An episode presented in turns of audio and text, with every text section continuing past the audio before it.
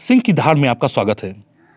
दोस्तों, देश में चल रहे किसान आंदोलन का फ़ायदा उठाकर पाकिस्तान से नापाक साजिश चल रही है।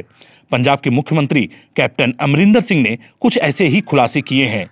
न्यूज़ एजेंसी को दिए इंटरव्यू में कैप्टन ने शुक्रवार को कहा कि किसान आंदोलन की शुरुआत से ही पाकिस्तान की तरफ़ से बॉर्डर पर घुसपैठ की कोशिश हो रही है। सीमा पार से ड्रोन के ज़रिए पंजाब में हथियार भेजने का सिलसिला भी बढ़ गया है। पंजाब में अभी जो अशांति का माहौल है, वो पाकिस्तान की नीतियों के लिए माफिक है। कैप्टन ने कहा, पाकिस्तान से हीरोइन और कैश भी भेजा जा रहा है। उसके स्लीपर सेल भी मौजूद हैं, जो कभी भी सक्रिय हो सकते हैं। पाकिस्तान के मंसूबों के बारे में केंद्र को पहले ही चेता चुका हूँ। केंद्र सरकार को अपनी तैयारी रखनी चाहिए।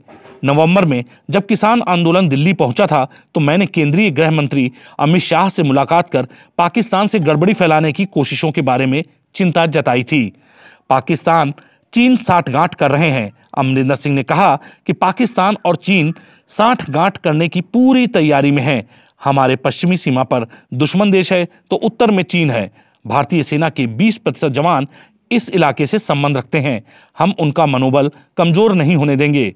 हमें ऐसी खबरों से भी बचना चाहिए जो हमारे जवानों का मनोबल गिराएँ।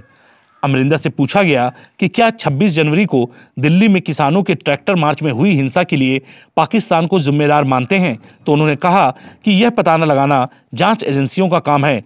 मैं किसी पर आरोप नहीं लगा रहा। मेरा सवाल यह है कि जब से किसान आंदोलन शुरू हुआ है, तभी से सीमा पार से हथियार, पैसे और हेरोइन भेजने के मामले क्यों बढ़ गए हैं?